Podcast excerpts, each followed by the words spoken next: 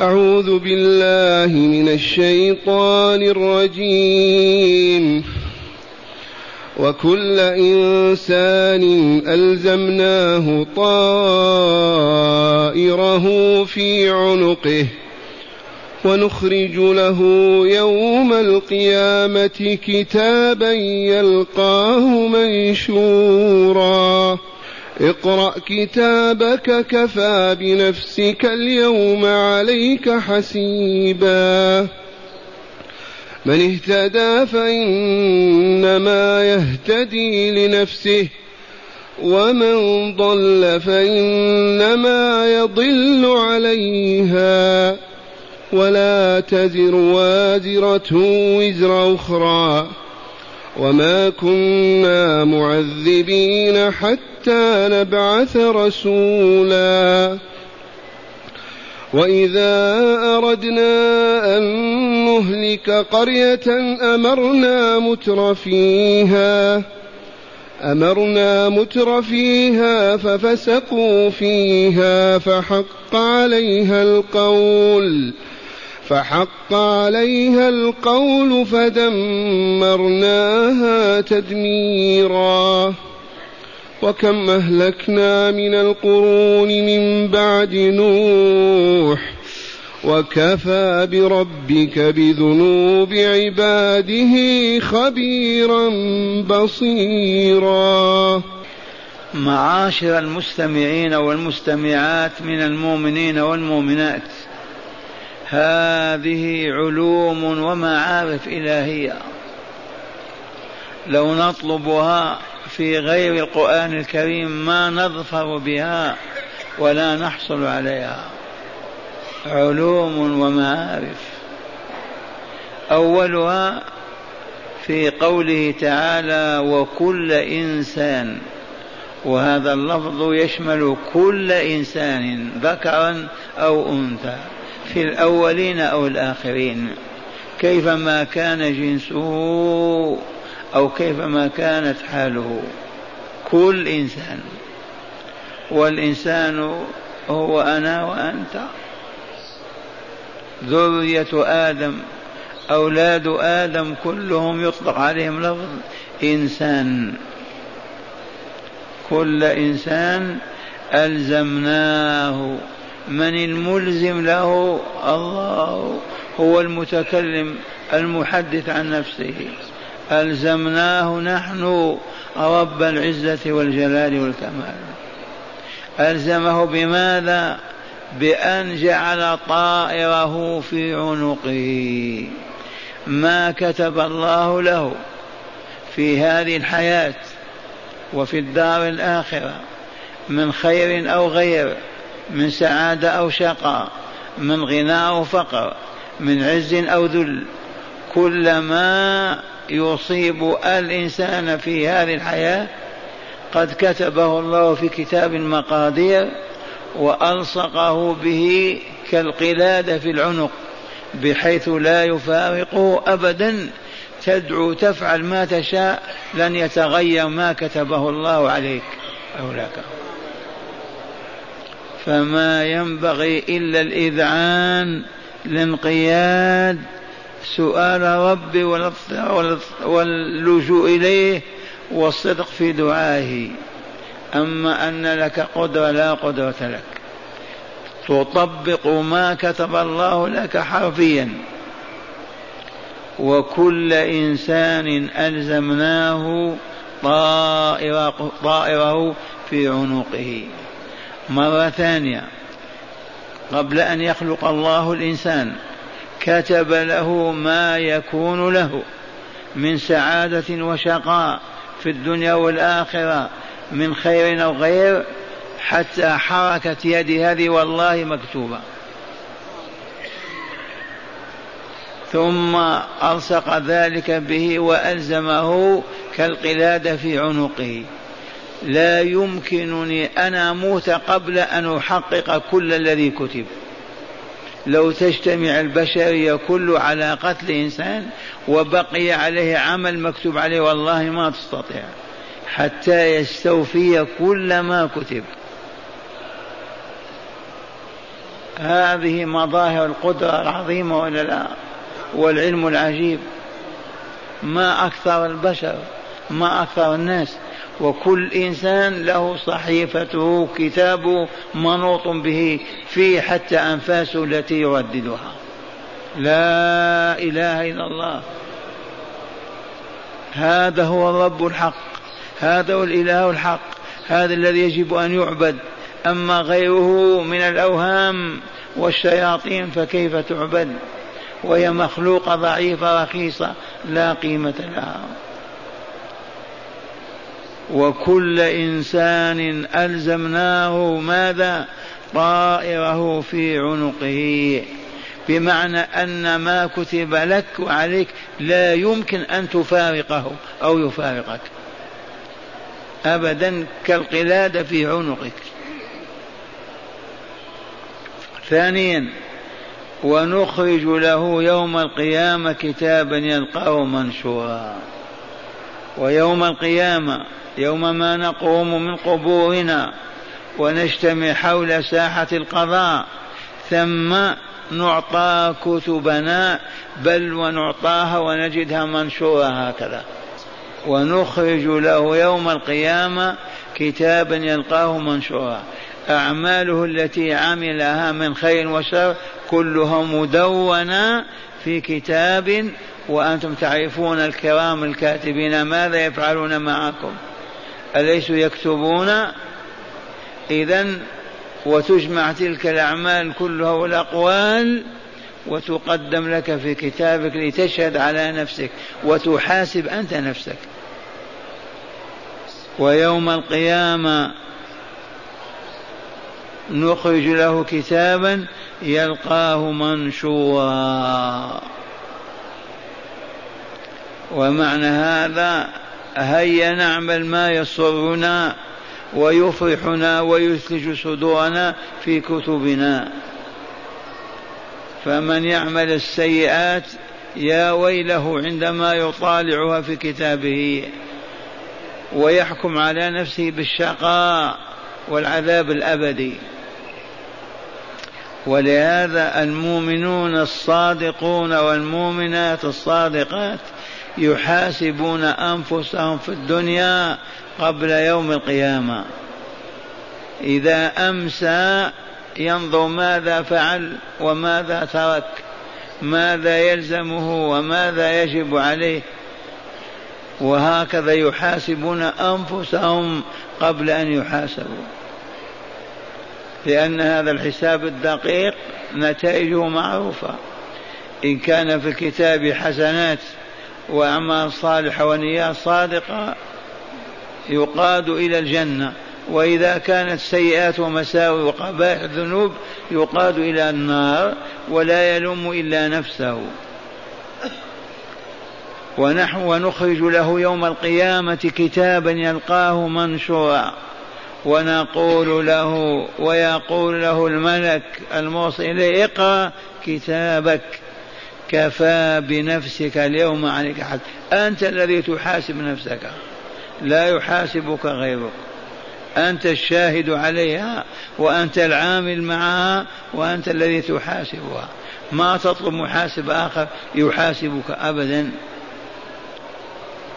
اقرأ كتابك سواء كنت أميا لا تحسن القراءة ولا أو كنت عالما تحسن القراءة.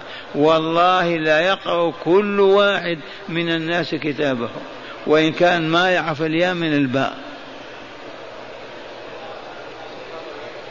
الذي جعلك تنطق أنت خلقت النطق أنت يجعلك تفهم القراءة. بمجرد ما تنظر تفهم. اقرأ كتابك. كفى بنفسك اليوم هذا يوم القيامة. عليك حسيبا أي حاسبا. ما تحتاج إلى من يحاسبك فيما فعلت وتركت لأنك أنت شاهد على نفسك. هذان الخبران العظيمان. بعدهما علم آخر. قال تعالى من اهتدى فإنما يهتدي لنفسه ومن ضل فإنما يضل عليها. حقيقة والله كما أخبر تعالى. من اهتدى منا يا بني آدم يا بني الناس إلى الإيمان والتوحيد وعبادة الرحمن والصالحات وتجنب الشرك والكفر والمعاصي فثمار ذلك ونتائجه كلها له هو. من اهتدى فإنما يهتدي لنفسه لا لغيره لا لله فالله غني عن عباده ولا لغيره من الناس ينفعهم هدايته. هدايته نتائجها ثمارها عائدة عليه هو. فليحمد الله. والعكس ومن ضل الطريق وانصرف عن الحق فكفر بالله وأشرك به وعصى وتمرد عليه وخرج عن طاعته بالفجور والظلم والشر والفساد. عائد ذلك على من؟ عليه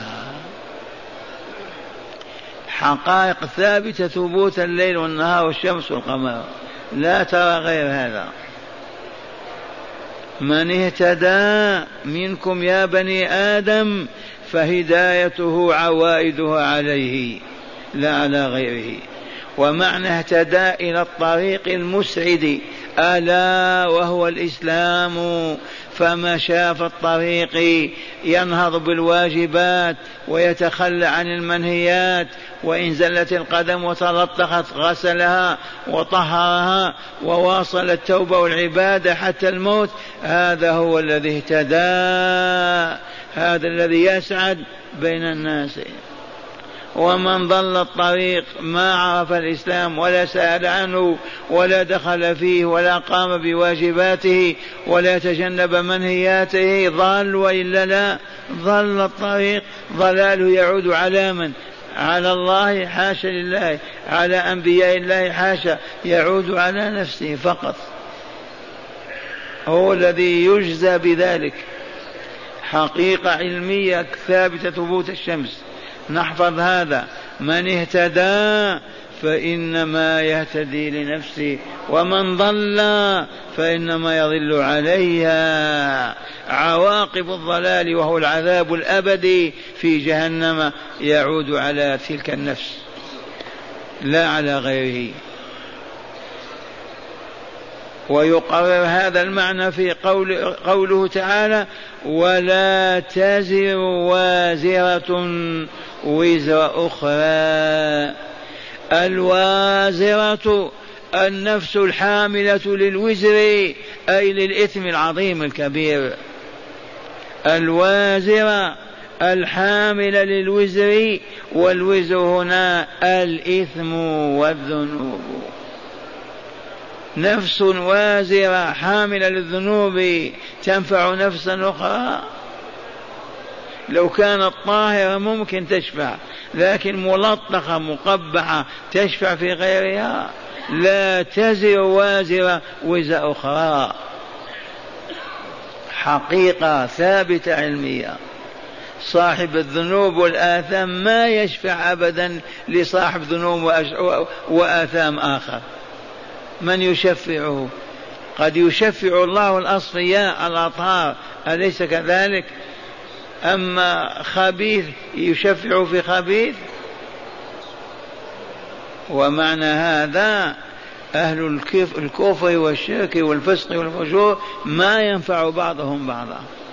أبدا.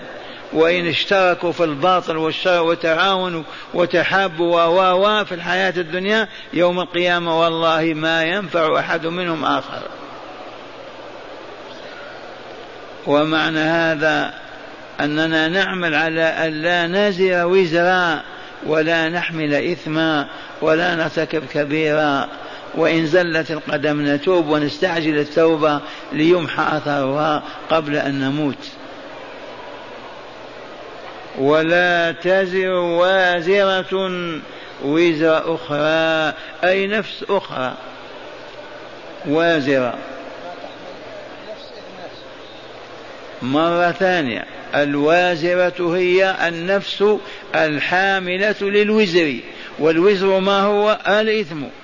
كذا ولا لا؟ فهذه الحاملة للإثم ما تنفع. نفسا أخرى حاملا لإثم أيضا. مستحيل. قدمنا إذا كانت النفس طاهرة نقية قد يشفع الله في أخرى لكن خبيثة منتنة يشفع في أخرى مستحيل. ولا تزر وازرة وزر أخرى. لا تتحمل عنها أبدا ذنوبها. ثم قال تعالى وما كنا معذبين حتى نبعث رسولا. هذا علم آخر. يقول تعالى وقوله الحق وما كنا معذبين أمة من الأمم ولا فرد من الأفراد لا في العرب ولا العجم لا مع آدم ولا مع نوح ولا مع إبراهيم ولا محمد. ما كنا معذبين أحدا حتى نبعث رسولا فيبلغه ويرفض ويتكبر ويتعالى ويحارب هذا الذي نعذبه. أما أمة أو جماعة في قرية في جبل ما بلغناهم دعوتنا ما بعثنا إليهم رسولنا ما نسخطهم أبدا بعذاب من أجل ذنوبهم. والمراد من العذاب هنا عذاب الدنيا.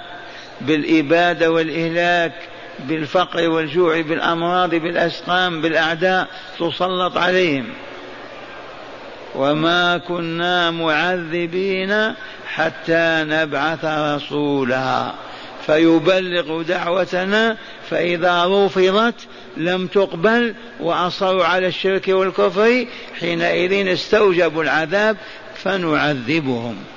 أما قبل أن نبعث إليهم الرسول يبلغهم دعوتنا وما نريد منهم فلا نهلكهم لا باستئصال وإبادة ولا بغيرها. وهذه سنة الله في خلقه. ومن هنا ما من أمة إلا وبعث الله فيها رسولا. إذ قال تعالى وما من أمة إلا خلا فيها نذير وهنا لطيفة علمية وإن كان فيها خلاف لكن الذي رجحه إمام المفسرين هو الذي نرجحه أن أن المجنون من بني الناس المعتوه الذي ما يعقل. والرجل الشيخ الكبير الخرف جاءه الرسول وهو ما يميز بين الحق والباطل ولا بالخير والشر. أطفال المشركين والكافرين هؤلاء نعم والذي هو أصم وأبكم لا ينطق ولا يفهم ولا يبصر. رابعا أهل الفترة.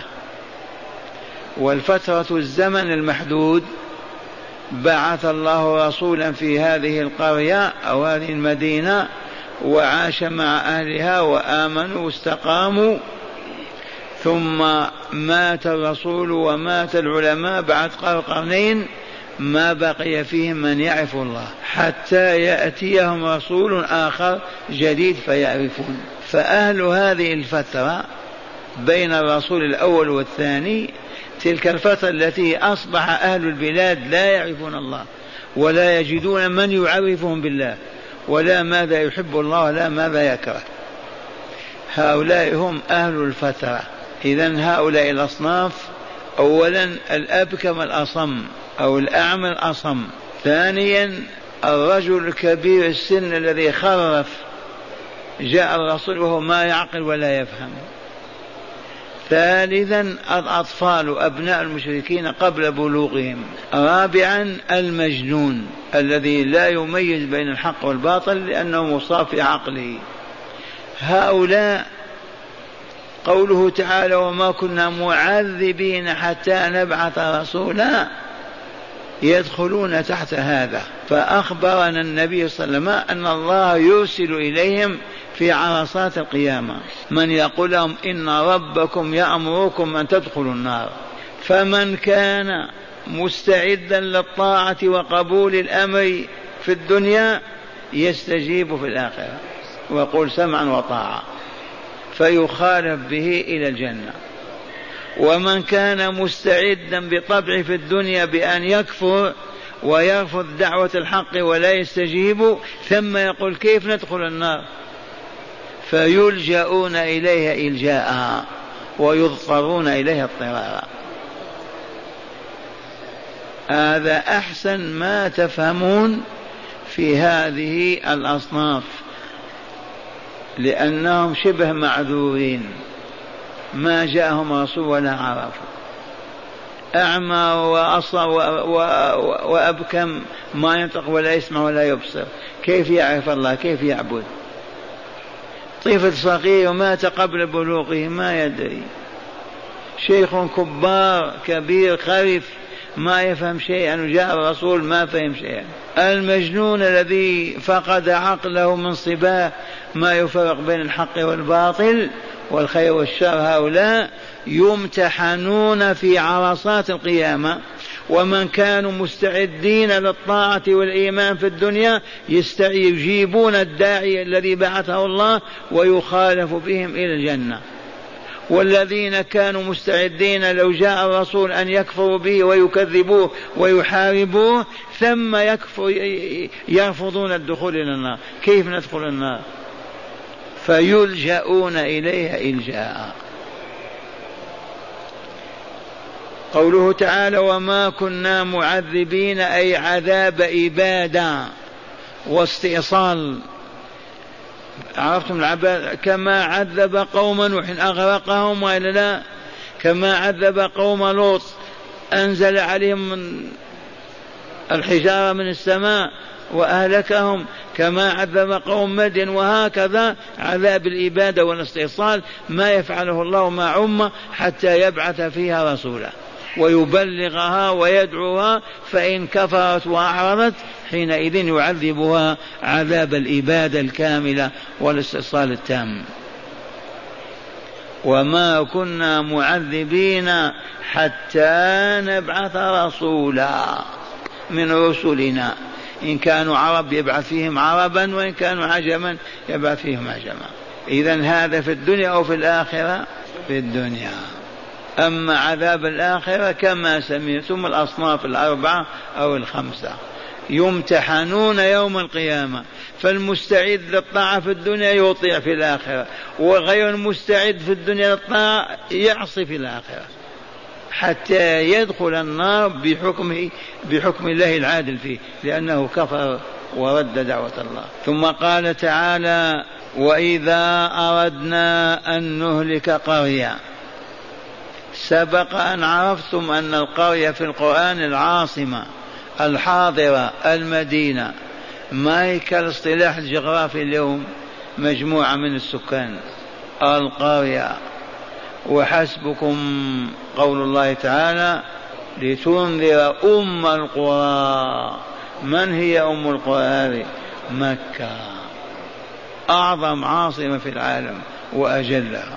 إذا إذا أردنا أن نهلك قرية أمرنا مترفيها أصحاب الترف المال والغنى والدولة والسيادة والشرف. الذين انهمكوا في الذنوب والمعاصي لتوفر النساء والطعام والشراب واللباس والسكن فأعرضوا عن الله فاستوجبوا نقمته. إذا أردنا أن نهلك قرية من القرى أمرنا مترفيها بأن يعبدونا ويطيعونا ويتعلقوا بقلوبهم في محبتنا والخوف منا فإذا هم فسقوا نزلت بهم النقمة. وإذا أردنا أن نهلك قرية أمرنا مترفيها ففسقوا فيها ما استجابوا للأمر والنهي. والفسق الخروج عن الطاعة. عصوا الله ورسوله. فهؤلاء فحق عليها القول وجب كلمة العذاب. فدمرناها تدميرا. استوجبت العذاب. ولهذا نتوقع أن حربا عالمية تدمر هؤلاء الفساق الفجر الكفار في العرب والعجم لأنها نقمة إلهية. طالت مدة الفسق والفجور. كم قرن ما استجابوا لله ولا لرسوله ولا دخلوا في الإسلام ولا طبقوا شرعه بل استمروا على حربه والمعاندة فيه. إلى متى لا بد وأن تنزل نقمة الله؟ واسمعوا الآية ماذا تقول؟ وإذا أردنا أن نهلك قرية أمرنا متر فيها بطاعتنا ففسقوا فيها ما استجابوا لنا فدمرناها تدميرا. وهيروشيما هيروشيما اللبناني اليونانية اليابانية كافية. فيها ستون ألف مع أن قنبلة في عصرها الأول في بدايتها. ما هي كالقنابل الآن والغازات. لا إله إلا الله. في محاولات كثيرة لتهدئة الحال وإنهاء الخلاف بين الأمم حتى لا تضطرب نار الحرب. ولكن يد الله فوق أيديهم. لو تابوا لو أنابوا لو رجعوا إلى الله لقالوا أسلمنا. دلونا على الإسلام نطبق الإسلام ونعيش مسلمين. نعم نقول لا عذاب. لكن ما دام مصرين على الفجور والفسق والظلم والكفر والعياذ بالله لا بد من نقمة إلهية. والله يقول وإذا أردنا أن نهلك قرية أمرنا مترفيها ففسقوا فيها فحق على القول. فدمرناها تدميرا بحرف الفاء في الكل. الوقت متصل ما في زمان أبدا. أمرنا مترفيها ففسقوا فيها فحق على القول. فدمرنا تدميرا كاملا. كانت مدينة يقال لندن أو أو باريس أو نيويورك أو مدينة أخرى. ثم قال تعالى وكم أهلكنا من القرون من بعد نوح. لا تقول ممكن ما يقع هذا لأن الله ما فعل هذا مع أمة. قال كم وكم أهلكنا من القرون من بعد نوح. أولا قوم نوح أمة كاملة أكلتها المياه وأغرقت البحار. وبعد ذلك قوم عاد أين تلك القصور العالية الشاهقة؟ والمباني الرفيعة أزيلت قوم ثمود أين مصانعهم وأين قواهم وسكنوا في الجبال. انتهى وهك أين فرعون؟ وجيشه مئة ألف كلها غارقة البحر. وكم أهلكنا من القرون من بعد نوح وكفى بربك بذنوب عبادي خبيرا بصيرا. يكفي أن الله خبير بذنوب عباده. لا يخفى عنه شيء أبدا ولا يجهل شيئا من خلقه أبدا. عرف ذنوبهم كما نعرف بل أشد من معرفتنا نحن. ومعنى هذا البشرية تحت النظارة. يوم يأذن الله بالدمار يتم الدمار. لأن سلوك البشرية سلوك يستوجب العذاب. أعرضوا عن الله وذكره. أعرضوا عن عبادة الله. عذبوا عباده. خرجوا عن أمره. إذا فهم منتظرون مهملون ممهلون ولا يهملون. هداية الآيات. إليكم مرة ثانية الآيات أتلوها عليكم وتأملوا. وكل وكل إنسان ألزمناه طائره في عنقه ونخرج له يوم القيامة كتابا يلقاه منشورا. اقرأ كتابك كفى بنفسك اليوم عليك حسيبا. من اهتدى فإنما يهتدي لنفسه. ومن ضل فإنما يضل عليها وما كنا ولا تزر وازرة وزر أخرى وإن تدع وما ولا تزر وازرة وزر أخرى وما كنا معذبين حتى نبعث رسولا.